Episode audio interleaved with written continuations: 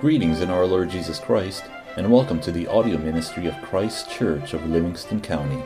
The following are three excerpts from a covenant renewal worship service led by Pastor Dirk DeWinkle, teaching elder at Christ Church. We trust you will be edified and ministered to by the Holy Spirit through this audio recording. Our call to confession this morning is taken from Proverbs 19, verse 20. Listen to counsel and receive instruction that you may be wise in your latter days. Here we are given a command and a justification for listening to it. First, we're commanded to listen and receive. God expects us to look around us and recognize that we have much to learn. This requires humility, and the sooner we learn that, the better off we will be. This instruction is directed to youths primarily, because he's telling them that they may be wise in their latter days. Youths need to hear this, young people, because they're precisely the ones who don't listen to counsel or receive instruction. They haven't yet experienced the difficulties of life, and they haven't been knocked around by its harsh realities. If we refuse to obey this command, the inverse truth which this proverb teaches is true.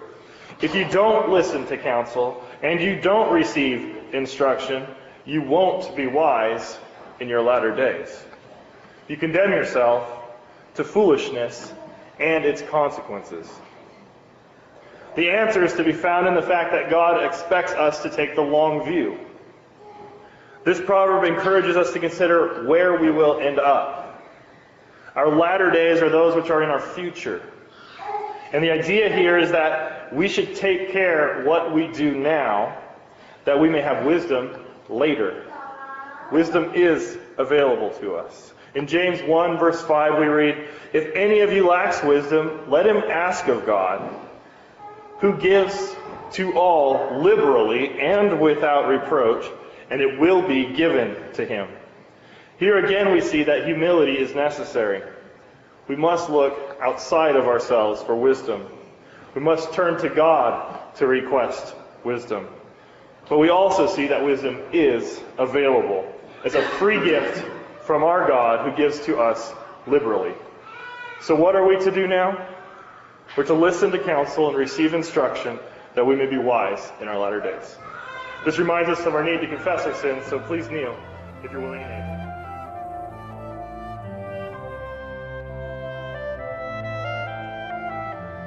Last week, Solomon gave us a tremendous confession of faith. God is sovereign over time, and he makes everything fitting or beautiful in its time. And this is one of the central messages of the whole Bible. The Bible starts out that way. God is sovereign because he created the world. Genesis 1. The whole book of the Bible communicates this. The whole story of the Bible is that God is working in this world. He's working through history and his people. And God's sovereign over it all. And the Bible ends that way. Jesus says, I am the Alpha and the Omega, the beginning and the end, the first and the last. Surely I am coming quickly. Amen. Even so, come Lord Jesus. God is sovereign over time. But right here in the middle of the Bible, Solomon is teaching us wisdom. And wisdom must wrestle with reality. So as soon as Solomon makes his confession that God is sovereign over time, he must defend his confession. The problem of evil is very real. There are serious objections to God's sovereignty in the world. And intelligent men recognize that faith can be hard. Faith is difficult because of evil. Today we'll be looking at the first three things that Solomon instructs us about the world that seem antithetical to God's sovereignty. We'll be looking at injustice, death, and oppression. And then we'll look at how we can hold on to faith in an all powerful, sovereign, and good God in a world in which these harsh realities exist. Remember, Solomon just got done saying, I know that whatever God does, it shall be forever. Nothing can be added to it, nothing taken from it. God does it that men should fear before him. And that, that which is has already been, that which is to be has already been, and God requires an account of what is past. Three key phrases in those two verses. Whatever God does, it shall be forever. God does it that men should fear before him, and God requires an account of what is past. But in a world with injustice, death, and oppression, how can God be all powerful, sovereign, and good? The first difficulty that Solomon inflicts upon our brains is injustice. We read in verse 16 of chapter 3 in Ecclesiastes. Moreover, I saw under the sun, in the place of judgment, wickedness was there, and in the place of righteousness, iniquity was there. So as soon as Solomon declares God's sovereignty, he observes wickedness.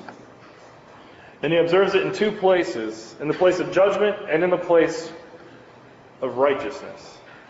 And these are precisely the places where we should expect to find justice and purity. But instead, we find wickedness in both of them. So, first, what, what is the place of judgment? It's, it's where you go to get justice. It's the legal system and the courts. It's the rulers of the land, parents, teachers, and authority figures. These are God's representatives to mankind. They are tasked with exercising justice and maintaining law and order in the land. But what do we see when we start taking a closer look at these places of judgment? Our legal system is corrupt. Wealthy people can pay their way out of problems. They get away with breaking the law sometimes. Instead of requiring robbers to give restitution or murderers to die, we give them a meal ticket and we sentence them to a life locked up in a cage.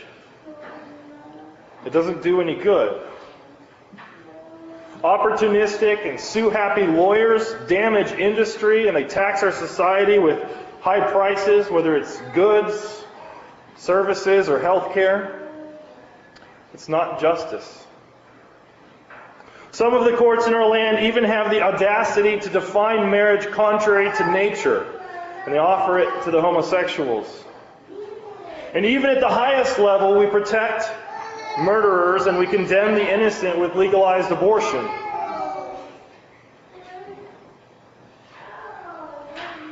In the place of judgment, wickedness was there. Lady Justice is supposed to be blind, but she is not. Instead of purity, we find wickedness. It's a commonplace in our society that politicians are corrupt. Honest men, if they're honest when they get to office, must learn to stretch their integrity until it's not even recognizable anymore. The other option is to leave after one term. This is wickedness. Read the papers and see what injustices parents, parents carry out against their own children. The worst is grotesque and criminal, but even in seemingly normal families, parents are frequently guilty of injustice on various fronts. Some play favorites with their kids, preferring one child over another. Some abuse their kids emotionally or with language or even with their fists. Some parents abandon them to be raised by their peers, the government, or the television. All this is wickedness in the place of justice. Corruption is also to be found among our teachers, the police, and just about everywhere you start digging. And this is because all of these roles are filled by sinners.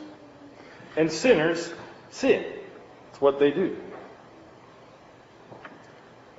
So the place of justice has wickedness. And I'm not saying that the, the, the laws, the, the, our court systems are completely corrupt.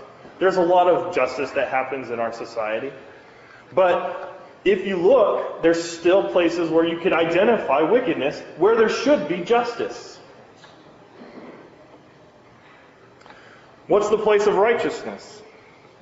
The place of righteousness is the church. If men were to seek righteousness in our world, in this world under the sun, where should they turn to look? The church. The church has been referred to as the conscience of a society. Men should be able to find righteousness in the place where it is supposed to be find, found. But the problem is, is when we look at the church, what do we find? The church is weak. It's divided. It's confused. Its leadership is a mixed bag. There are plenty of rotten apples to spoil the bunch. In short, if you look at the church, you can find wickedness there. Even in the church. But the church is for sinners too, right? So here's the problem. If God is good and sovereign, if God's in control of all of this, then how can it be that we see wickedness in the very places which should be the most pure? This is Solomon's response. Verse 17 I said in my heart, God shall judge the righteous and the wicked, for there is a time there for every purpose and for every work. Solomon responds with a statement of faith.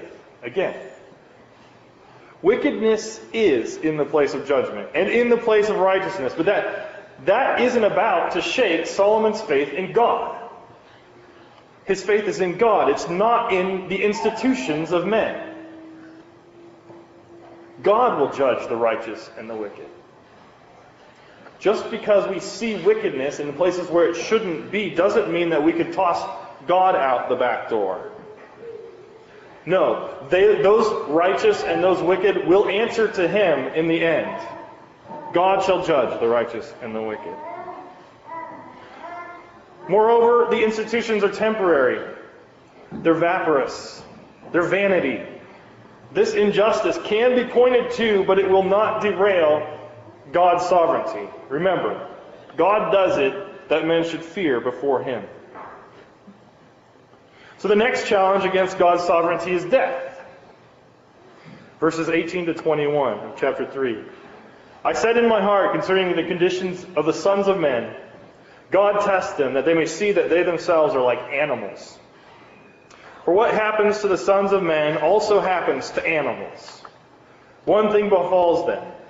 As one dies, so dies the other. Surely they all have one breath. Man has no advantage over animals, for all is vanity. All go to one place, all are from the dust, and all return to dust. Who knows the spirit of the sons of men, which goes upward, and the spirit of the animal, which goes down to the earth? So here Solomon is chopping us down a notch or two. He's, he's whacking our pride around a little bit. Now we're no longer any different from the animals because we're all dying. We're the same as the animals. In the vanity of death, man and beast are alike.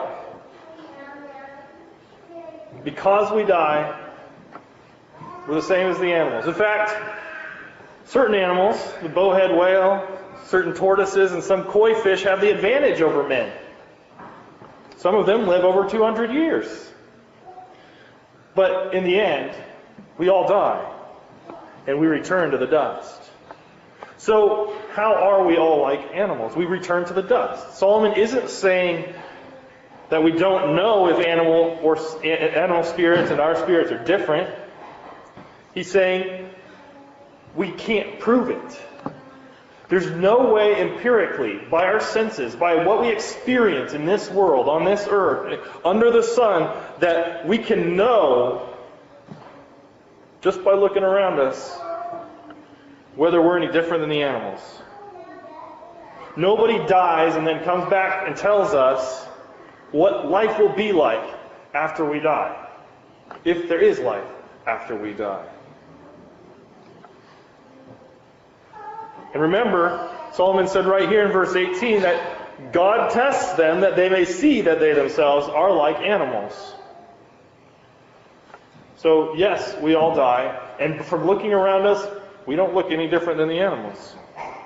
In fact, large sections of our society say we are just highly developed animals. It's because they don't have faith.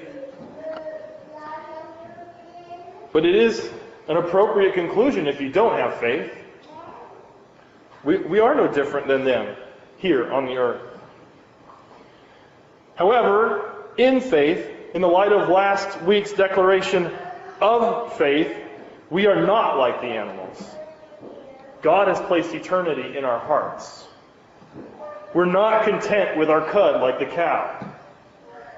We're not just, you know, you, you give a cow a, a comfortable place to sleep, a full belly, and she's just happy to lay there all day long and chew her cud. that's what she's happy.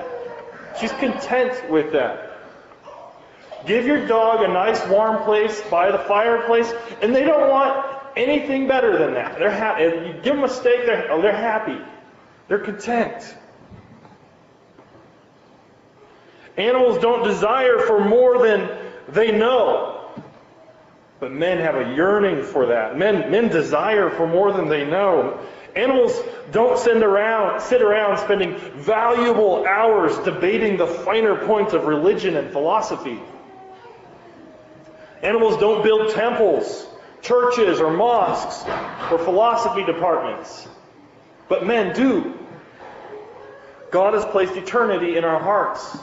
We have a yearning desire to figure out more than what we know. But even with all of our meditations and cogitations and reflections on life and death and the meaning of it all, we still die just like the animals. We're still bound to this earth. We still return to the dust. How does that show God's sovereignty? Solomon's conclusion here is that if we must die the same as the animals, then we better enjoy it while it lasts. Verse 22. So I perceive that nothing is better than that a man should rejoice in his own works, for that is his heritage. For who can bring him to see what will happen after him? That is his heritage. That is his portion. That is his lot. That is what God gives to men. The gift that we have is the, the enjoyment of the work that we have. It's, God gives men the ability to rejoice in their work. For who can bring him to see what will happen, happen after him? Since men die and don't know the future, we should endeavor to make the most of the work we have to do here before we die. Because we die and we don't know what's going to happen in the future, we are called to do the most that we can with what God has given to us. Invest your talent. We need to endeavor to make the most of what we have to do here before we die. Because when we die, we can't do it anymore. Seize the day. Take advantage of the moments that you have. But we can't do that except with faith. We must have faith that there's more to life than our experience of death. We must have faith that God is testing us and that He has a purpose in all the work that we're doing. Without that faith, then this is all there is, and we must grasp it and it makes us worry and it makes us concerned. It takes away the joy. But with faith, knowing that God is in control and, and seizing the day, doing what He gives us to do, enjoying the work that He gives us to do, we can enjoy it. And we can trust God to judge the righteous and the wicked. But death is an objection to God's sovereignty. The last objection to God's sovereignty that we're considering today is oppression chapter 4, verses 1 through 3. Then I returned and considered all the oppression that is done under the sun, and look, the tears of the oppressed. But they have no comforter. On the side of their oppressors, there is power, but they have no comforter. Therefore, I praise the dead who are already dead, more than the living who are still alive. Yet better than both is he who has never existed, who has not seen the evil work that is done under the sun. This is the darkest objection we've covered yet. And, and here in the text, right here in verses 1 to 3, there isn't even a nod to an answer here. Solomon is straight up despairing. The dead are more fortunate than the living, and better than any of them is those who never even existed in the first place. So, what brought this conclusion? Oppression. Oppression and tears without comfort. Suffering without aid. Pain without comfort. Enduring subjugation to offenders and violence. If God is sovereign and if God is good, how come people are oppressed? How is that fitting or beautiful in its time? When I started thinking about this, what came to mind for me was the plight of children and refugees in third world countries, the despised and the outcasts, people whose entire existence, from birth to death, is one suffering after another. Orphans, widows, captives and slaves, lepers, drug babies, AIDS victims, and kidnapped people.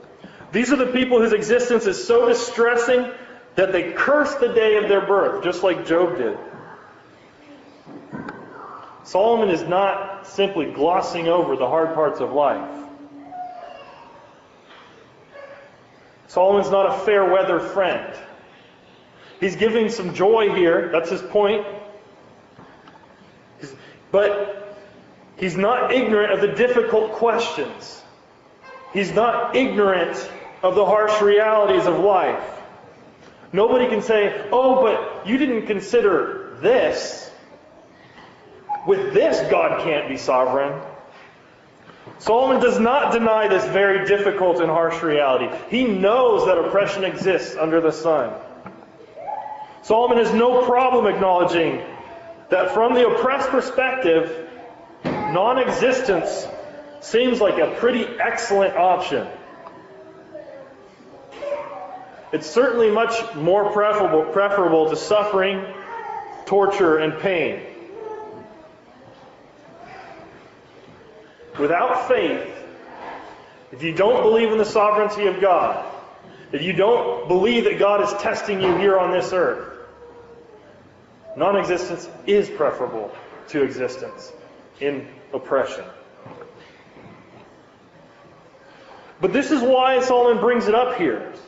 His argument has been an argument for joy in the midst of the vanity. What we're talking about is the problem of evil. Evil does exist. And because evil exists, our faith is hard. How do you maintain faith in a, in a place where there's evil? Oppression is evil. But faith holds on to God despite that. In the end, we are the ones being grilled. God is the one testing. God is the one asking the questions. We need to learn the lesson that He's giving to us. We don't get to test God. We don't get to ask Him the questions. Solomon doesn't want to leave a hole in his argument. The reason he, he, he, he comes here to depression and to oppression and it being better never to have existed because of oppression is because the joy that he's offering is a deep joy. It's not a fly by the seat of your pants joy. It's not a joy that just scratches the surface. This is a joy that is deep. It's one that will endure through the hard trials. The joy that is available to men is a joy that is born out of strong faith. And that faith must rest in a sovereign God. sovereign, even over the times of oppression. He ordains them. Because if He doesn't ordain them, then we have no hope. If He does, then we can trust to His greater knowledge and wisdom and understanding. So, in conclusion, first I need to tell you don't let Solomon's downer ending get you too down. It's, it's a downer ending. He's, he's finished right here. Better yet is that is better than both is he who's never existed, who's not seen the evil work that is done under the sun. Don't let that get you down. Remember, this text is in the context of an argument. And his argument is that God is sovereign over everything. The reason Solomon is defending the viewpoint that God is sovereign over everything is that it's the only way that men can have true peace or true joy or true fulfillment in this life, life under the sun. To prove my point, let's look ahead a little bit to the Solomon's conclusion to this section of Ecclesiastes. In chapter 5, verses 18 through 20, we read, verse 18, Here is what I have seen.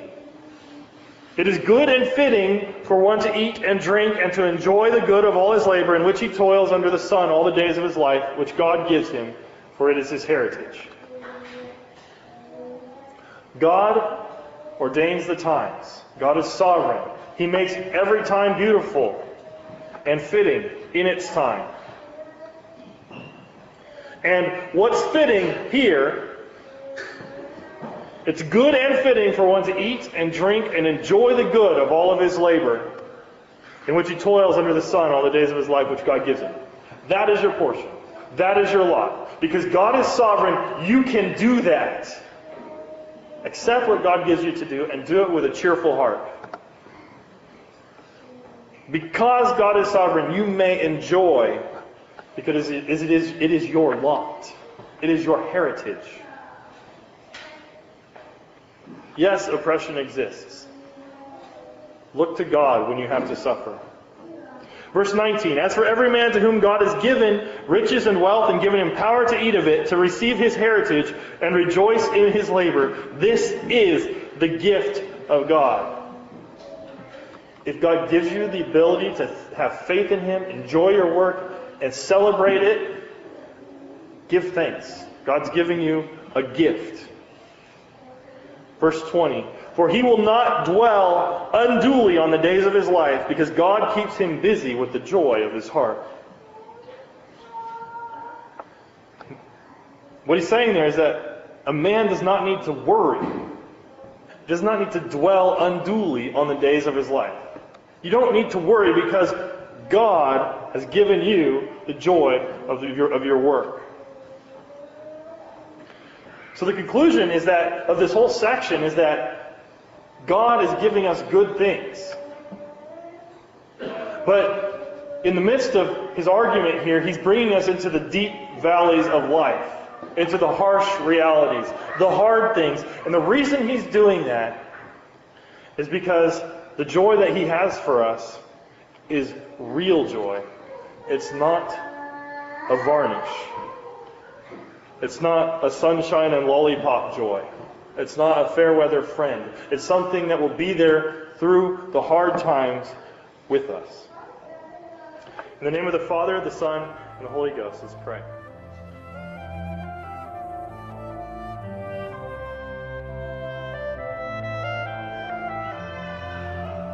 We are all Christians.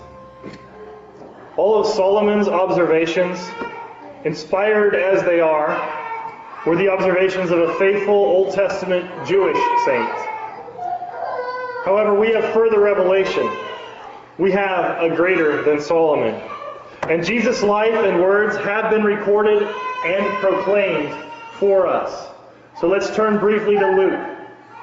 Jesus announced his fulfillment of the Old Testament prophecies in Luke 7, verses 22 and 23, where he replied to John's disciples who had asked whether he was the Messiah, thus Go and tell John the things you have seen and heard that the blind see, the lame walk, the lepers are cleansed, the deaf hear, The dead are raised.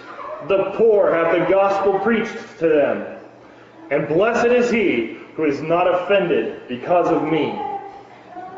God is sovereign over everything. And he sent Jesus to start making things right here under the sun. But he is continuing that work in you and in me. In this meal, he binds us to himself. We are the body of Christ, and Jesus teaches us how to accomplish God's work on the earth. Solomon told us that God wants us to enjoy our work, do good, and God will be the judge. Jesus tells us our work is to right the wrongs which Solomon observed. God's way of accomplishing his work under the sun, here, on, on the earth, is by placing everything under his Son. S-O-N. Philippians 2. Therefore God also has highly exalted him and given him the name which is above every name, that at the name of Jesus every knee should bow, of those in heaven, of those on earth, and of those under the earth, and that every tongue should confess that Jesus Christ is Lord, to the glory of God the Father. And in 1 Corinthians 15, he must reign till he has put all enemies under his feet. This table is for all who are baptized and under the authority of Christ and his church. Thank you for listening to these excerpts from the worship service of Christ Kirk of Livingston County. If you would like further information about anything in these messages, the Bible, about Christ Kirk of Livingston County, or wish to make any other related inquiry, please feel free to contact Pastor Dirk DeWinkle through our website, christkirkmi.com. That's C H R I S T K I R K M I dot com. Again, thank you and blessings.